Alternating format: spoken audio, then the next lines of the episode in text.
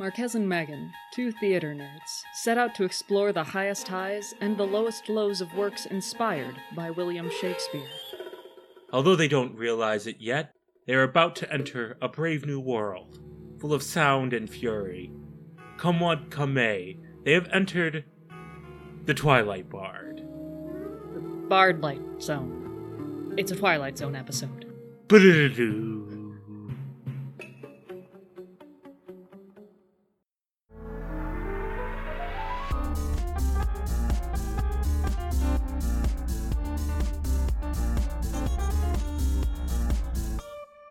Welcome to Avant Bard. Like we said, it's a podcast where two theater nerds explore the highest highs and the lowest lows of works inspired by that upstart crow himself. William Shakespeare. My name is Matthew James Marquez, and I use he, him pronouns. And my name is Megan Charlo, and I use she, her pronouns. Today, we are discussing an episode of The Twilight Zone, Doo dee doo doo doo dee doo doo. but not really The Twilight Zone. No. We are discussing an episode of The New Twilight Zone. Oh, like the one that Jordan Peele did? No, The Oh. New Twilight Zone. Oh. The one that Jordan Peele did is just titled The Twilight Zone. Oh. And then you probably put in parentheses 2019. Probably. But this is The New Twilight Zone. Stylized as The New Twilight Zone. But it is not, like you said, The New Twilight Zone. It's just The New Twilight Zone. Oh, not the new new Twilight Zone. No, it's the new Twilight Zone. Anyway, The Twilight Zone is an anthology sci fi fantasy TV show created by Rod Serling. The first series, shot entirely in black and white, ran on CBS for five seasons from 1959 to 1964. There have been several revivals of the show, such as The New Twilight Zone in 1985, running until 1989, a very short lived and really not well known one from 2002 to 2003, and, like Megan said, the current one, which started airing in 2019 and has had two seasons so far, but a third has yet to be announced. And it might get canceled because the second season, people say, pretty bad. Oh, good. It has also spawned a movie in which famous film directors, including Steven Spielberg, each directed a section. And there's also the ride The Twilight Zone Tower of Terror in Disney World. That's my favorite ride. It's a great ride. I would say Twilight Zone is one of those weird franchises that doesn't really have any of the unifying features of other franchises, you know, besides the name, the doo doo doo doo doo doo doo doo, and some of the more iconic episodes. So, like we said before, today we are going to talk about an episode of the rebooted series, The New Twilight Zone, titled Act Break.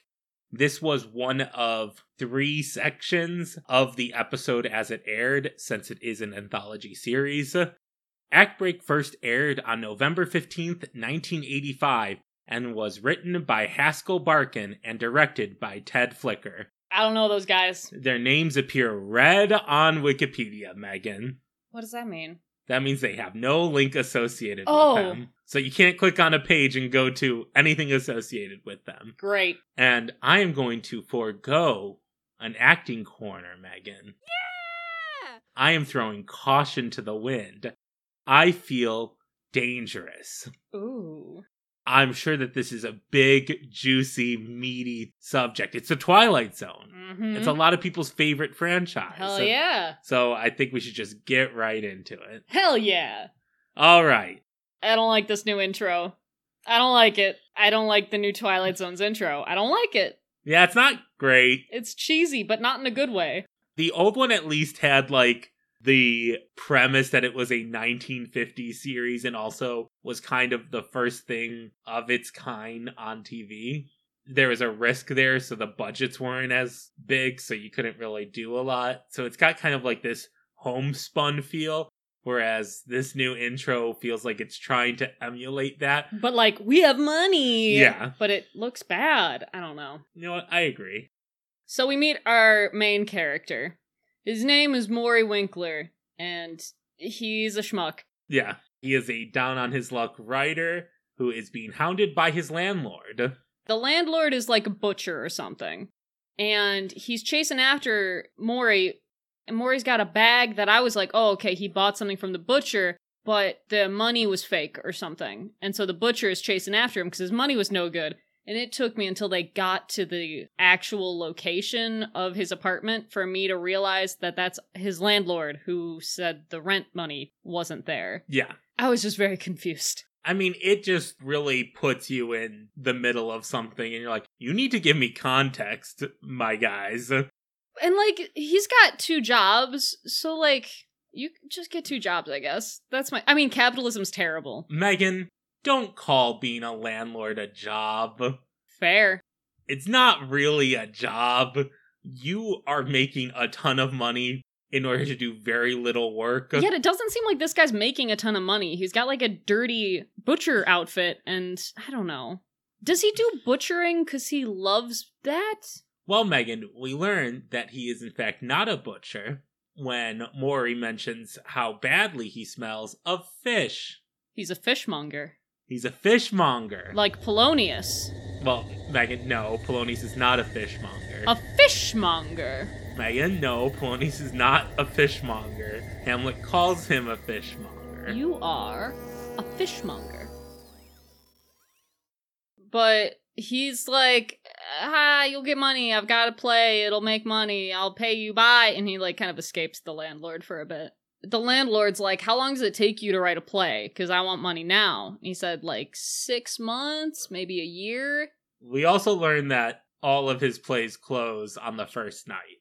So that sucks. Six months to a year that closes on the first night? Megan, I know I said that being a landlord is not a job, but that doesn't invalidate your point that Maury should have a second job. Here's my thing. How is it taking him this long to write plays this bad if he's taking a year? Where's he getting his money?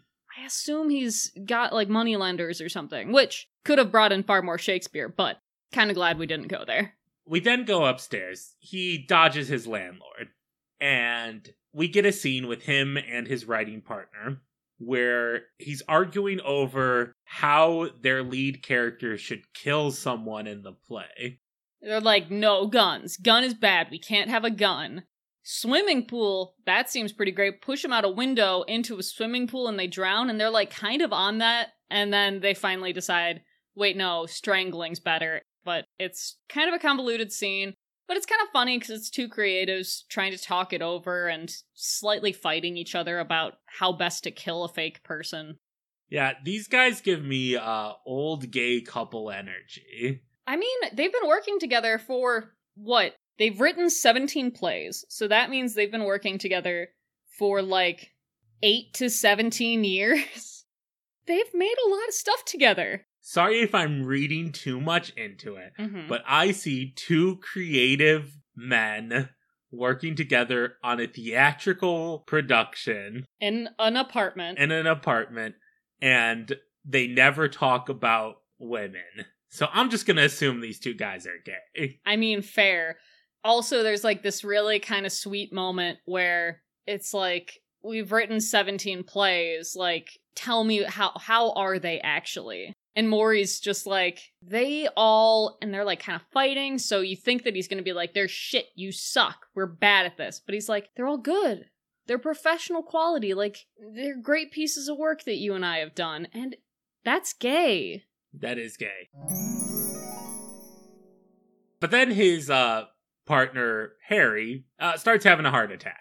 They're working on this scene with the strangling, and Harry's dictating while Maury's typing, and it's apparently the best work that Harry's ever done.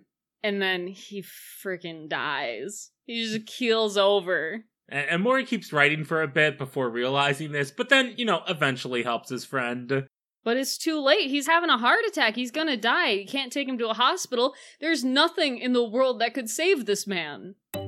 Nuh-uh-uh-uh, Megan. Because Harry has a magic wish relic. I'm sorry, it is an amulet given to him by Burmese monks after he was in a plane crash with them? I don't Hmm? know. But he tells Maury that everyone gets one wish and that Maury should wish for Harry to stay alive. I'm gonna be real. Boom, boom, boom, boom, boom. Lazy. What the hell? This is the Twilight Zone, and this amulet is not even really the weird thing of the episode. Like, it is the catalyst, but there's no backstory really ever given to it. You know, your run of the mill Burmese monk amulet that allows each owner one wish. A good Twilight Zone episode would just focus on this amulet and What it's done over the years. yes, except we don't do that. So Harry's dying, and Maury's got his head in his lap. Like, they're gay. We, I repeat, they're gay. We get it. and Maury's like, "Oh God, I want money. I could have money." Or my best friend and love of my life back. Ooh, I mean, it is his thing. Why can't I just have two wishes? And I'm like, yeah, yeah, yada, yada. We get it. You just got. Use the amulet. It's not yours. He gave it to you so that you could use it on him. Come on. And then Harry gets like a second wind after dying and just goes like, "Come on." He's like, what's taking you so long? Maury. My favorite thing is the one like straight washing moment is Maury tells Harry, "I loved you like a brother." I'm like, "Mhm, brother. Sure, 1980s. Sure." Either way, he's a bad boy because he uses the wish for selfish reasons, as we all expected. Well, Megan, what would this episode be if he just said, I do wish you back to life. Let's write our play. Then it should be about the amulet, the episode I want it to be. I mean, it wouldn't be a Shakespeare episode. Yes. So what he does is that instead of wishing Harry to live, he wishes to partner with the greatest playwright who ever lived. Why doesn't he just ask for money? Megan, you're not wrong. You can write all the shitty plays in the world if you got money. Yeah. And so, instead of getting exactly what he wants, uh oh, he sent back in time. His hair is long. He has a doublet of sorts. And uh, he yells at the amulet. He says there was a breakdown in communication. Yeah, you communicated wrong. You were not specific. This is a classic monkey's paw. This means he really isn't a great writer because if he really was a good writer, he would know that this is definitely a monkey's paw situation. He'd have seen at least one episode of The Twilight Zone. yes. And who's there in the room with him? None other than William Shakespeare.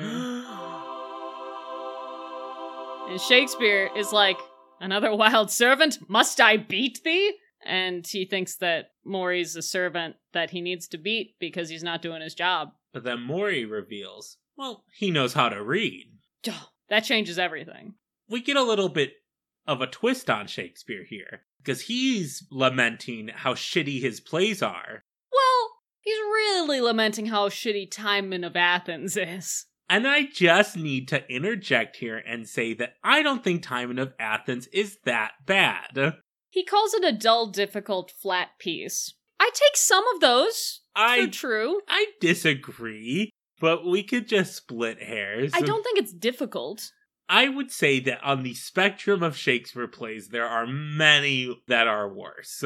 But Timon of Athens talk aside. Maury's like, well, yeah, no one wants to read Timon of Athens. It sucks. What people want to read is Hamlet. Uh, Hamlet, you say? What is that? The funny thing, though, is that Shakespeare keeps going Hamnet, which is Shakespeare's son's name That died. that died. But yeah, so every time that Maury's like, no, Hamlet, he's like, tell me about this Hamnet. It's like Hamlet with an L. So then Maury tells him the whole story of Hamlet. And Shakespeare's like, this is some good shit, Maury. Mm, tell me more. Can you write this down? Do you remember what the lines were? At one point, Maury's like, it's Hamlet, Schlemiel, because Maury's Jewish. And I just thought it was funny because Shakespeare goes, tell me more of this Hamlet Schlemiel. It, it is pretty funny. Well, Maury thinks it's just a big mistake. He, he needs to just get out of here. Yep. But every owner only gets one wish. What you gonna do, Maury? So what he does is nothing. He goes, I have a magic amulet that lets me have a wish. And Shakespeare's like, thanks, yoink. The thing is, Shakespeare doesn't act selfishly. He kind of just accidentally makes a wish. Yeah, he's just like, I wish you to write with me. Come on. That's all I want from you. Then you can have this back. And then, whoa. He said the word wish. And so that gives Maury all of the knowledge of Shakespeare's plays, including all of Hamlet. With an L. So it's a time loop, and he is the secret writer of William Shakespeare's loop. So technically, according to this episode, Hamlet is an artifact that exists outside of time and space because the only reason that he knows Hamlet is because he told Shakespeare Hamlet to. I hate time loop situations. I hate messing with time. I hate it. It fucks with my brain so much. Well, Megan, I'm sure this will lead to a crazy set of circumstances in the next scene. No, it's over. Oh. We did it! We got through Act Break. Hell yeah. What would you rate this episode of The Twilight Zone? I'd rate it a zero. It's boring. Oh, It's like five minutes long, Megan. I'd give it like w- one fishmonger out of three references to Hamnet. Okay. MVP. Oh, MVP. Mm, MVP is Harry. Well, he also plays Shakespeare. Harry plays. That's the same actor? Yes. That actor, then. Yeah. Okay, duh. cool. He's Harry and Shakespeare. He's the gay lover who dies, and Shakespeare, Cool. We give it to him. who probably becomes the future gay lover. But we Awesome. just don't get to see Hey, it. Megan, what would uh, Shakespeare think about uh, Act Break? No. He's said that before. Well, I think that's going to do it for us here on Avant Bard. Thank you so much for tuning in. And psych! What? We're not done! What? There's another episode of The Twilight Zone. A longer episode of The Twilight Zone. A better episode of The Twilight Zone. And an original episode of The Twilight Zone. All right, Megan, it's time. Replay the theme song. Ding, ding, ding, ding, ding, ding, ding, ding. Booty, booty, Okay, uh, Shakespeare Avant Bard. We're two theater nerds. Um, My name's Megan. uh, my oh, wait, sorry. Oh, William Shakespeare. My name is Megan Uh, Charlo. She, her. My name is Matthew James Marquez. He, him. Yada, yada, yada. The stuff you said about the Twilight Zone before. Uh, but now we gotta talk about the real original Twilight Zone. Yes, this is season four, episode eighteen of The Twilight Zone. The Bard. The Bard is the last hour-long episode of the original series and was written by Rod Serling himself. This episode, as you will soon discover, was a satire of how the television industry tries to interfere with artistic vision. The thing is, The Twilight Zone was a very progressive show for its time. Rod Serling firmly believed that science fiction could help him put forth some of his more controversial opinions at the time. You know, that racism and anti Semitism was a bad thing. Wild, Megan. It's wild. I can't think of a comment to say. It was the 1960s. Serling also had a bunch of sponsors that would constantly try to shoehorn in their own ideas to his very moral work, and this comes to the forefront in The Bard. This is an episode where William Shakespeare is an actual character, like in Act Break, rather than being based directly on any of his plays. The thing I want to make clear before we get into this is that Shakespeare was a company playwright, meaning he wrote plays for a specific company and was part of the burgeoning middle class. And that helped make him a rather wealthy man. I am sure that in no way, shape, or form do these facts have anything to do with this episode. Marquez, I'm looking at the notes right here. You don't have an acting corner. Yeah, well, Megan, There's no one really famous in this episode. Hey, Marquez, Yeah? you know that one guy who's in one of the later scenes as an actor? That that's Burt Reynolds. That's Burt Reynolds? That's Burt Reynolds. Uh, so I didn't really look that hard at this. and he was buried, like, really deep down. Burt Reynolds is famous. Oh, man. I don't really have an acting corner prepared, Megan. Okay, I've got this. Okay. Burt Reynolds. Wait, wait, wait. Welcome to the acting corner. Burt Reynolds off the top of the dome, not looking anything up. Burt Reynolds. Mustache. Uh in critical role, Scanlan's fake identity is Burt Reynolds when he puts on a mustache. Uh he died recently. Yeah, he did. That's all I know about Burt Reynolds off the top of my head. I know he's a big actor, man. Uh, hairy chest. Oh, he does have a hairy chest. Yes, yes, yes. I Um, think Anchorman, the look, kind of feels like it was inspired by Burt Reynolds. Anyway, he's famous. You can look him up. I'm so sorry. I don't know actors. He was a sex symbol. There you go. Burt Reynolds, we did him justice. And he was young in this, so honestly, at the time, everyone else was probably just like, yeah, it's just some guy named Burt Reynolds. Yeah, he was not famous yet. So, let's just run away from that acting corner and get right into the episode. Awesome. Let's go. We meet a writer, yet again. Kind of a schmuck. His name is Julius Moomer, and he is pitching movies to the, the something agency that he works for, and no one likes his ideas. One of his ideas is about a champion who can't fight, and I am not making this up. He consistently uses the word champion.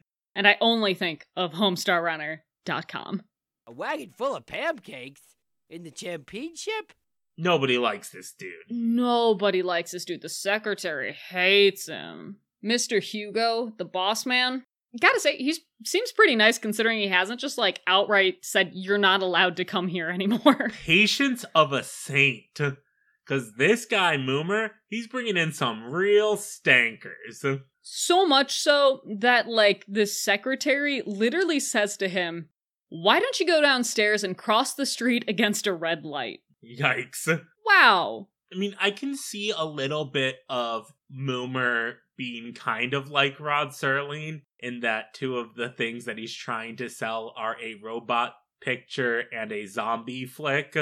The robot picture is a romance. I don't see anything wrong with that. It's the wrong year. It is the wrong Honestly, that's it. If right that- now, we'd be in. Yeah, I'm like, give me a robot love movie. And Hugo, Mr. Hugo's like, can't you just go back to your old job? Go back to the streetcar. You used to conduct a streetcar. And Moomer's like, I can't. The streetcars are barely a thing, and I get motion sickness. Whap whap. I can't do hmm. it. And Hugo says, okay, well, I've got to go because we're doing TV now, and we need to pitch TV scripts to this network. And the new series is about black magic. Moomer makes a suggestion to do a show that's called Pick Your Own Embalmer. I mean, that's just Ask a Mortician, Megan. Ah, I would watch it just like I watch Ask a Mortician. Again, though, very wrong year. Julius, you're in the wrong time. Yep. You need a pendant from some Burmese monks. Uh, to make a wish. To be in a time when his stories would be appreciated, yes. Maybe 1985 with the new Twilight Zone. But no, this story's about black magic, and Moomer's like, yeah, I'll do it. But he doesn't know anything about black magic. And he made a promise that he's going to get them a script by Monday. This is like any childhood stress dream. I will say, Megan, that if there was a TV show about black magic, I feel like you'd watch it. I fucking would. I watch most of them. and we got a great quip from Mr. Rod Serling. Mr. Julius Moomer, a would be writer who, if talent came 25 cents a pound, would be worth less than car fare. Ouch. Why is the narrator just digging into this dude? He's just that shitty of a writer. yeah. So then we cut to Moomer goes to a bookstore. I want to go to it. It's just a bookstore, but it's like a used bookstore, and I love those. Oh, used bookstores just have like the perfect level of clutter to them that makes them enticing. Like it looks almost abandoned. They've got the thing where they've got books on shelves outside, even. I love it. And then he comes across the owner of the bookstore. No, the owner's busy. so it's just like The so- worker lady? but she's like really into baseball. That's all she'll talk about. I'm gonna be real, the bit doesn't work. I don't think it's funny and I don't think it's interesting, and this character never shows up again. So I don't know why they needed to give her a bit. So she says he looks like this baseball player, and maybe the actor does. That's the reason she gives for giving him A book on black magic. a book on black magic for free. But we haven't gotten there yet. But I'm just going to cut ahead really quick because she says that he looks like this guy, and that's why she's not selling it to him and just giving it to him. So maybe the actor really does look like this baseball guy, and they wanted that to be a logistical reason, but it makes no sense. At first, she says there are no books on black magic, though. We don't got any. Kathunk. A book magically flies off the shelf and onto the ground. A book labeled Ye Book of Ye Black Art. I hate to do this because it was written by Rod Serling himself, but boop, boop, boop, boop, boop. Lazy. Oh my god. This is almost as lazy as the amulet. Almost. It would honestly be better if he was just looking through the shelves and found it and did the thing where he goes to check out and she goes, We don't sell that book. And then he just takes it. Well, even just this being the whole setup of what the plot is, again, the book is not the main point of the moral lesson or plot that we're Moomer is. It's just Moomer.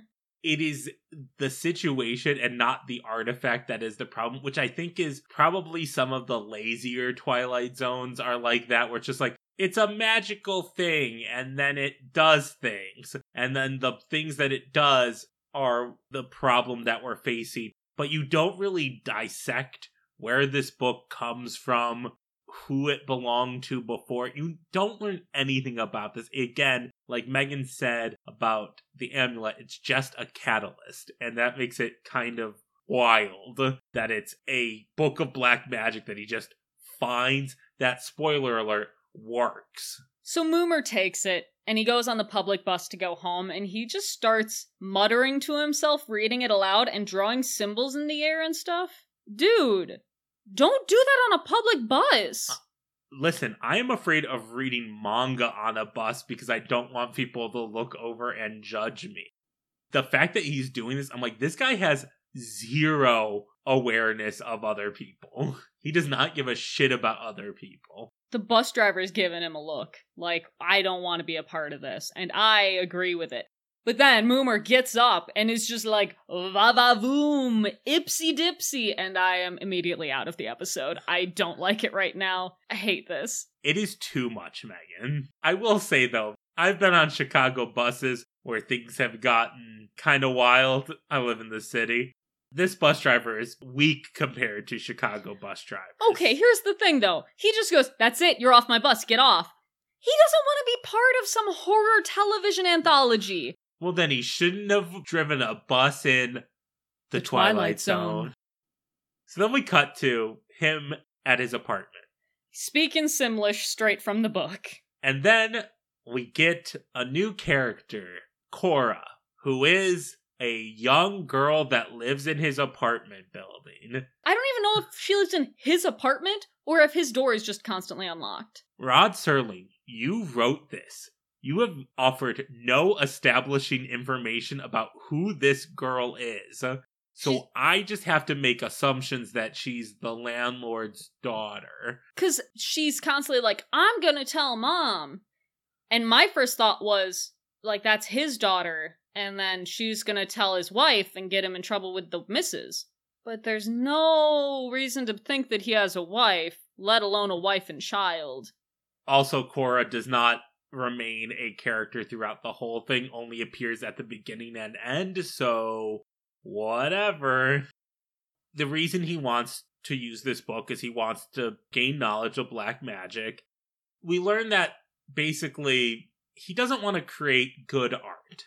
That's not his intention. He wants fame and notoriety. He wants servants dressed up in all their lizardy. Get it? He f- messed up the word livery because he's a bad writer, so his vocabulary's bad. And I will connect this to Dogberry from Much Ado About Nothing, like we had in the last episode. Cora ignores his misspeaking completely and just goes straight to calling him Faust for trying to conjure things. This girl's way smarter than him. She should be writing for the TV shows.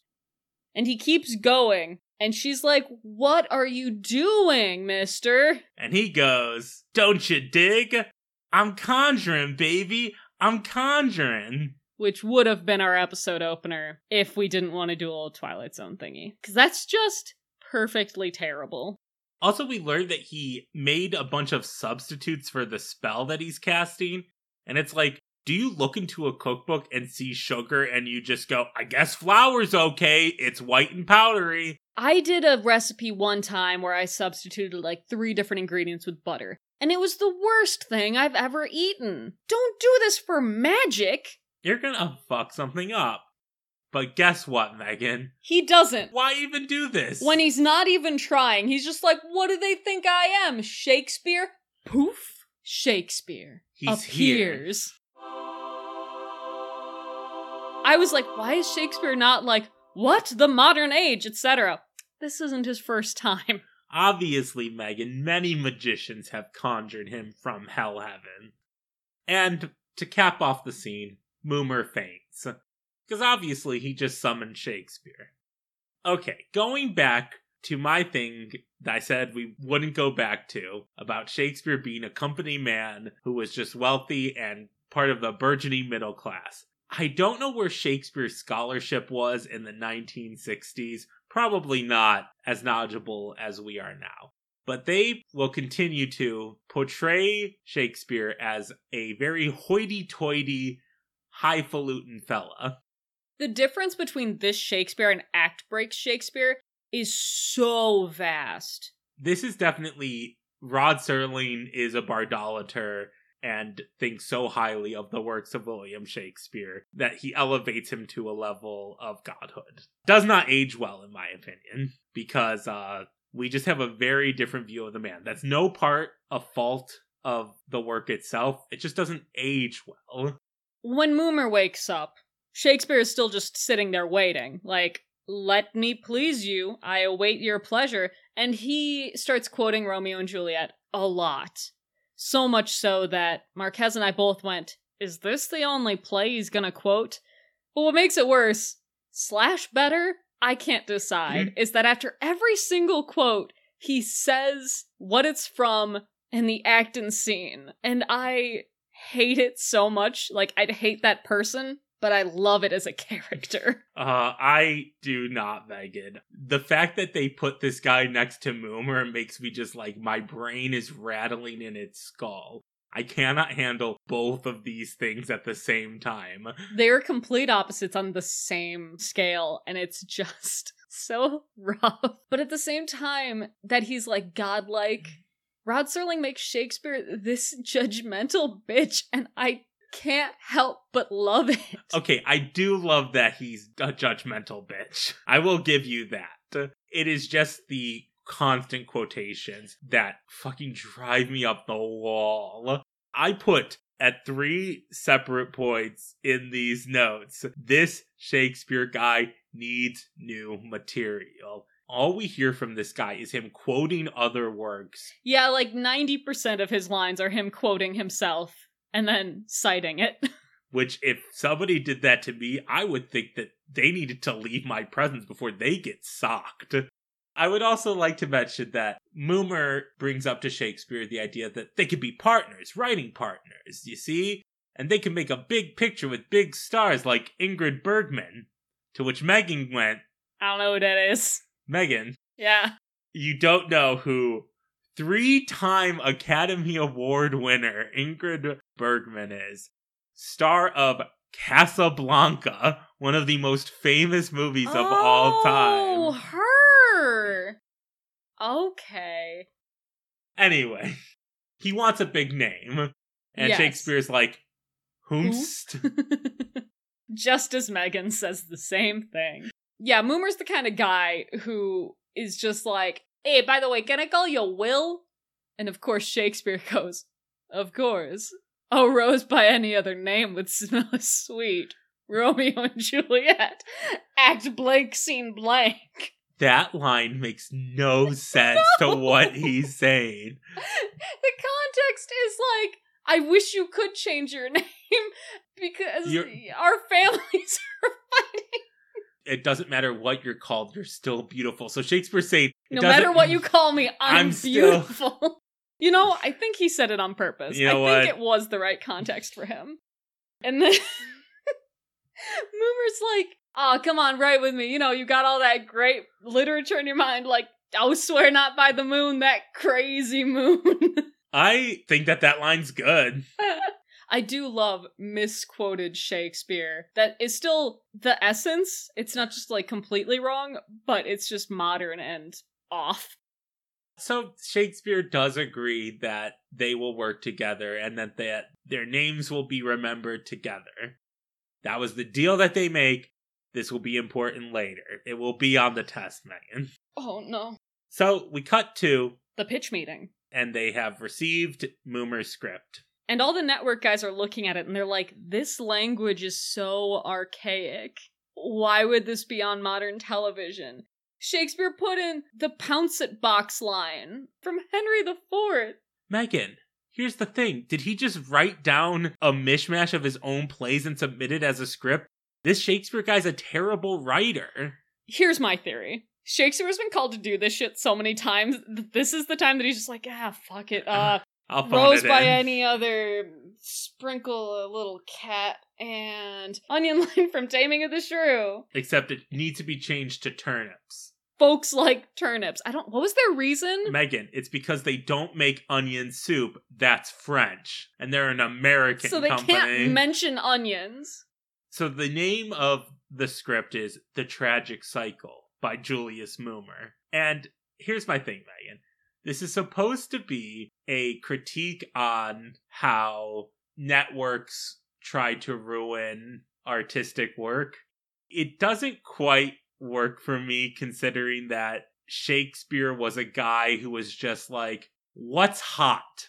What's selling right now? Oh, you want a woman pretending to be a man? Got it. Write three plays about that. You want some witches, James? Got, Got it. them. You think that they're interesting? There you go. You want Falstaff? You guys love Falstaff? Here's a whole play about Falstaff. Merry Wives of Windsor, baby. So I feel like propping Shakespeare up as like, ah, yes, the high artist whose work must never be tarnished. Should He- just be allowed to be as is without any mingling. he literally wrote a play called As You Like It. This is what you guys like. It's called This is what the fuck you guys asked for. while I get it, I don't think that Shakespeare is the best vehicle in which to showcase this. I feel like it's um even more true because it seems like this is just a mishmash of already written works that honestly at least one of those network executives should probably be like, "Didn't you steal this whole section from 12th Night?" Yeah, come on. We move ahead in time. The tragic cycle is going to go on air, so everybody's talking about Julius Moomer. He's doing interviews on TV, and he's just like, You just gotta keep punching, just keep working, and eventually you'll do good. What I love is that the interview guy's like, yeah, but like your previous submissions have been about robots in love and zombies. You used to suck shit. Why are you good now? I do love that Moomer's like, aren't those pics great? I know. He doesn't say like, oh yeah, I've changed. He goes, I know, I've always been amazing, right? You gotta suffer to be a writer, and I vomit on his face, and I hate him. Yeah, the whole artist suffering idea is bullshit. Especially if you used conjuring to conjure William Shakespeare to do all the work for you. Moomer talks about how he wants to make a show about a rich guy and his problems. Yeah, like multi billionaire problems. Yep. Which uh is basically just shows like Modern Family and Frasier and like reality TV. Every reality show, yeah. Again, he's just a bit off in the timeline. just wait 30 years and you can start making some of these shows. Like your shitty writing, it'll go. It'll Yeah. work. But turns out William Shakespeare is watching this interview Hmm. and he is super pissed. And Moomer's like, Wasn't that amazing? Wow, Will, you did so good. And Shakespeare just goes, It comes from working in an attic. And I'm like, Yeah, throw that shade, Shakespeare. Kill Moomer. I hate him. I just hate Moomer so much. He deserves pain. What I do like about this is Shakespeare is refuting Moomer's point. And listen, that does track with Shakespeare because it's like Shakespeare's life, besides a little bit of family drama, wasn't that hard. he didn't suffer for his work. He probably had some rough days, some rough years. He was a glove salesman's son who got sent to school. Yeah, he got to go to school. He became a relatively successful playwright that got him a big house. He didn't start from nothing. Yeah, And he didn't suffer. He just kind of followed a path.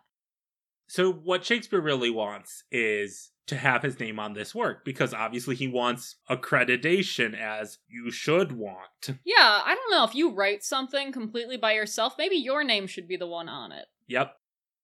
there's this really great back and forth between Moomer and Shakespeare, where Moomer's like, "Oh, what? Do you want to just creep back into some crypt and be forgotten by leaving this partnership with me?" And Shakespeare just snaps back, "With all due modesty, sir, the name of William Shakespeare has survived the test of time without the support of Julius Moomer." Hey Shakespeare, fame flits. Who remembers yesterday's champion? A wagon full of pancakes? Uh, a lot of people. Yeah. A lot of people. Like Shakespeare is still being talked about. We have a whole podcast about him. Nobody's talking about Julius Moomer, this fake person who never existed. Well, Megan, actually, we're We talk- are. we're Oh, talking no. about Julius Moomer. Sorry to burst your bubble. So Shakespeare says, Fine, I won't just leave the partnership. Quote unquote partnership. But I want to be more involved. Bring me to this rehearsal. I want to see that they're doing this right. And Shakespeare goes to leave. And he says, To be or not to be, Moomer. That. And he leaves. That. I don't know. Again, this guy needs new material. Stop quoting yourself. Moving on. But I'm also like, uh oh.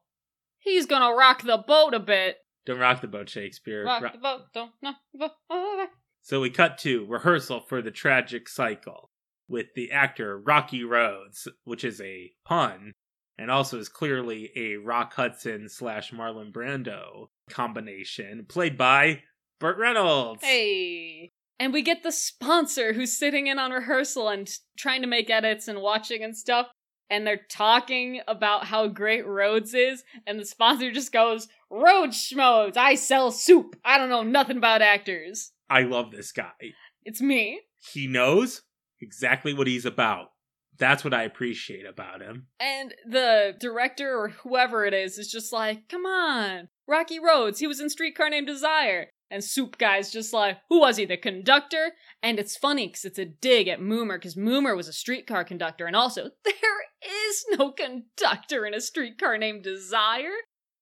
Rocky Rhodes asked the director what his tertiary motivation is for entering the scene. Why do I come through the door?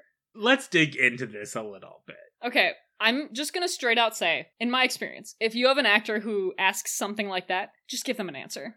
Just tell them something. Yeah. Just be like, well, because your father always did. Like, just give them something because they might take inspiration from that and it might change their performance and they'll feel secure and they'll just do it then. I don't mean to say coddle your actors, but coddle your actors. Rocky asks this multiple times. He's like, no, just tell me. And I'm like, oh my God, just tell him something. Anything. Make it up. Just be like, because there was a chicken at the window. Anything. Yep. I will say though, I think that they are trying to make him out to be a ridiculous presence. Oh, absolutely. And I think that that is boom, boom, boom, boom, boom, lazy. I think it's lazy. I think that you should be a little bit more nuanced in your digs instead of saying, like, actors, am I right? Sometimes they can get so overbearing with all of their art. With all of their questions about how they're performing so that they can portray what you want them to. If Rocky Rhodes wants to be an artist, then he's wrong, according to this episode, for wanting to know so much. And the executives are wrong for trying to meddle with art. But only Shakespeare's right? Only Shakespeare is right for mashing together all of his works into a nonsensical plot. That's why this episode, I think, just doesn't work.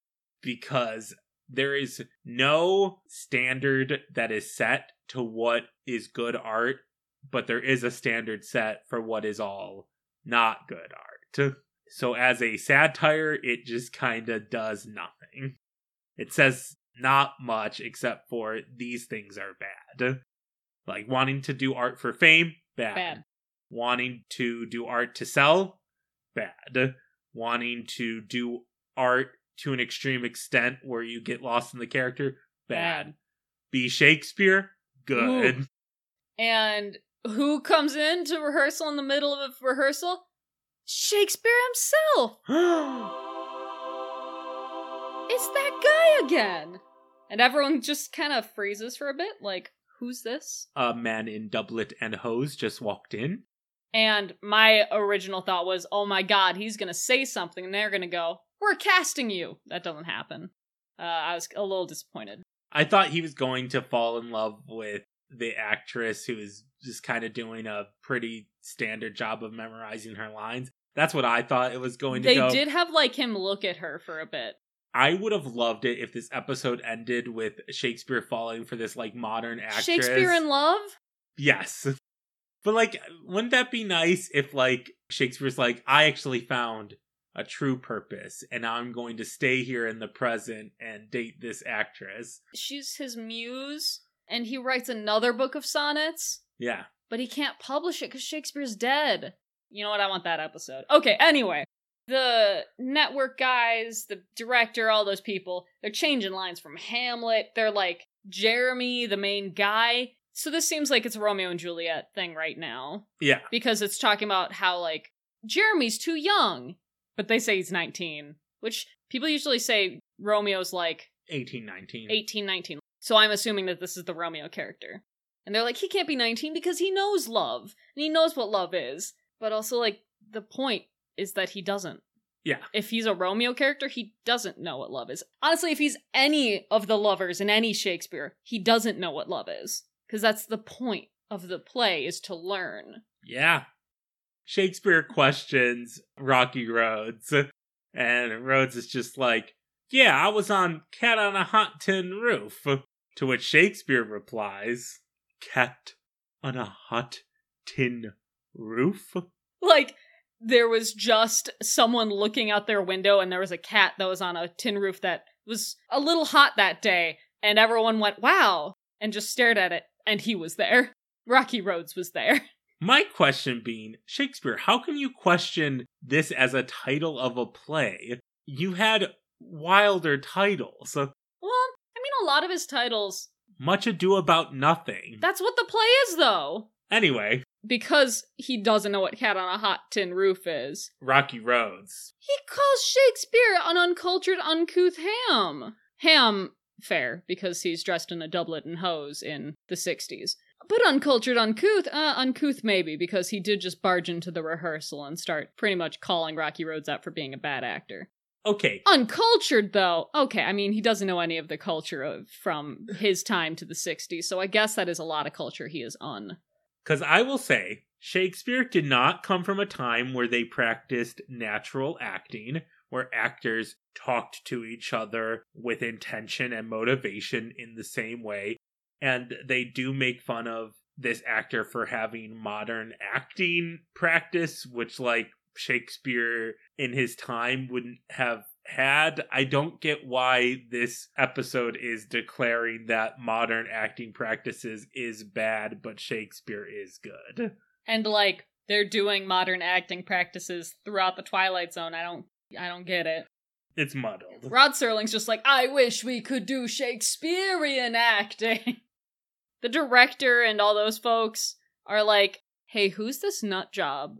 Who's this guy? Yeah, and Moomer tries to pass him off as like his wacky delusional cousin who's his typist. Weak, but okay. Fine, and they say he thinks he's William Shakespeare. And Shakespeare comes on over, sits down, and is like, All right, I want to talk about the script and what's happening and all this stuff. Like, uh, let's talk about the balcony scene. And they're like, Hey, weirdo typist, nobody owns a balcony. We cut it.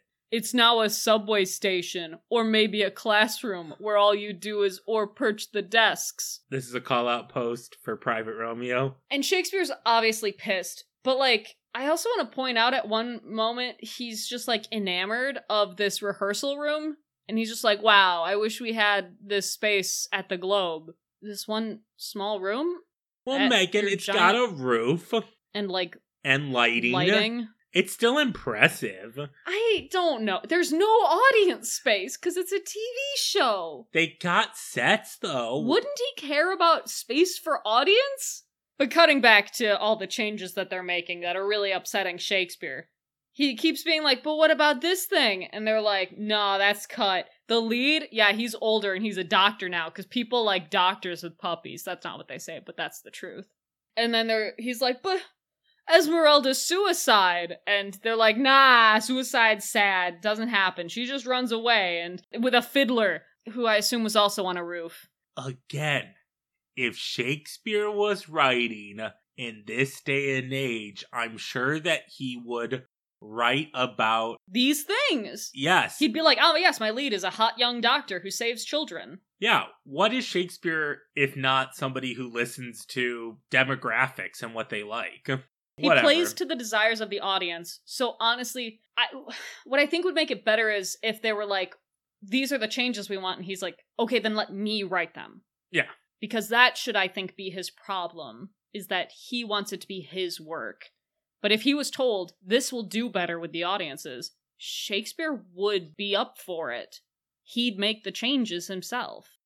And then it turns out that the line, if music be the food of love, play on, is said in an epilogue by a bloodstained mom who is the wife of an embezzling gardener, and I don't know how that line could possibly be an epilogue line at all. It makes literally no sense. Maybe if you're just putting your old lines, you're a bad writer. Here's the thing though, is I'm like, haha, I don't know if I should be like mad at Rod Serling. Like if he doesn't actually know Shakespeare as well as he loves him?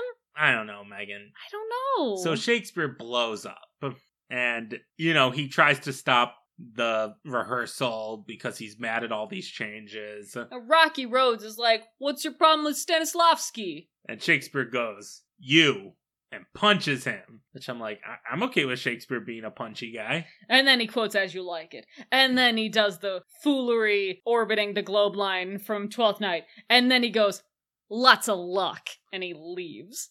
Okay, What's with the lots of luck line? Is that a reference to future magical legend of the leprechauns where there's leprechauns? yes, Megan, obviously. Okay. I just didn't know where lots of luck could come in unless it was trying to say in the 60s that Shakespeare invented LOL, which wouldn't become necessary to know until the 21st century.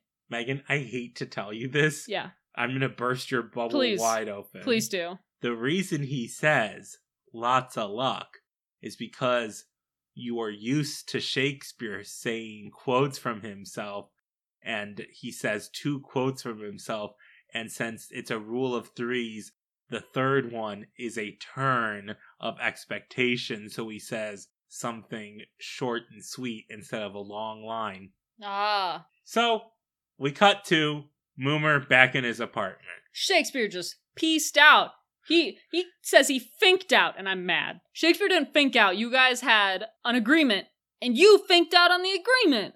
Okay, so did like Shakespeare leave or did he go back to hell? I think he like went back to hell. It wasn't clear, so I'm like, is Shakespeare just out there and like he's experiencing 1960s America? Because I would watch that series. Well, so like that's the thing that I'm really unsure about Ye Old Book of Ye Black Art Megan, I know they really established strict rules about this book and how it works at the beginning, and you know, they just aren't consistent.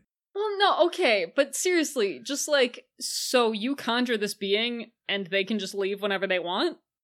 So Cora's back, and she's just like, Moomer, you son of a bitch. You really fucked up, didn't you, buddy? You need to go back to your job as a streetcar conductor. Moomer's just like, whoa, Shakespeare wrote such good things, slings and arrows of outrageous fortune. God, guys, in case anyone forgot, Shakespeare's so good. But he does have a chance to write for a new TV series about American history. Called Drunk History. No. But he still has his book of ye black art. Who would be better than people from history? And Megan went, ho, here it goes again. I thought it was just gonna be a little reference to like, looks to the book. Uh oh. And episode ends, but then he starts summoning people. Yeah, And I was like, oh, never mind. We're still going. it's wild. So he goes back to his office and he's like, I will credit the people who I'm working with. Fuck Shakespeare, though. But this time, We have such great individuals like George Washington, Abraham Lincoln, Robert E. Lee, yikes, Ulysses S. Grant, Daniel Boone, Theodore Roosevelt, Ben Franklin, and Pocahontas? Pocahontas run. I'm so scared for her. Like, This is- these old guys, these old fucking white guys are bad people. Yeah. Mo- some- mostly, mostly, and especially when it comes to the indigenous population. and Robert E. Lee. He's just a bad guy. Yeah. Uh, no thank you. I don't want this both sides of history TV show you're making, Moomer. Throughout this episode, like at the beginning and now at the end, they do a little like in the background. It's like part of the song, but it's just whenever, well, Moomer's at it again. They end the episode with one, and I hate them every time. Moomer should deserve pain. He gets no pain. Yeah, he Everything goes right for him. he comes out ahead. Shakespeare's just like, cool, you went against our deal, so I'm out, but you still get your success, and I get nothing in return. I hate it. What a bad moral. Anyway, we're done, Megan. We did it. We covered the Bard. Uh, I think Shakespeare would say bad. I, I know that he said that at some point. He said the word bad. I didn't come up with a real quote because honestly, I think Shakespeare would be offended by his portrayal. I do like this one more, Yes. though, Yes, I agree. than Uh, Act Break. I But we also got like more than twice as much episode. Yeah. Hey, Megan. Yeah. MVP. Oh, MVP. I know mine. Can I give mine first, Megan? Please. The soup guy. I mean, I do love Soup Man. I think he's my favorite character, but I don't think he's my MVP. I'm making him my MVP then, Megan. Soup guy. so I think my MVP is that bus driver because he got himself out before it got too bad. Yeah, that's fair. My LVP, my my least valuable player, Yeah. Is that weird bookshop lady who talked about sports. I don't care about sports and I want to hear about sports in my Shakespeare. Yep, that's fair. Sorry, I know we don't usually do LVPs, but I just had to talk about how weird that was one more time. Well, Megan, how would you rate Twilight Zone Season 4, Episode 18, The Bard? I would rate it two conjurings out of four immediate references to Romeo and Juliet. That's fair, Megan. I'd give The Bard one va va boom out of four ipsy dipsies. Oh god, I want to die. All right, I think that's going to do it for us here on this week's episode of Avant Bard. If you liked what you heard, please follow us on all social media at Avant Bard Pod. And if you really liked what you heard, please support us on patreon.com slash avantbardpod. You'll get bloopers for this episode and every other. We thank you all for tuning in, and we will see you anon. Poo-doo, poo-doo, poo-doo, poo-doo.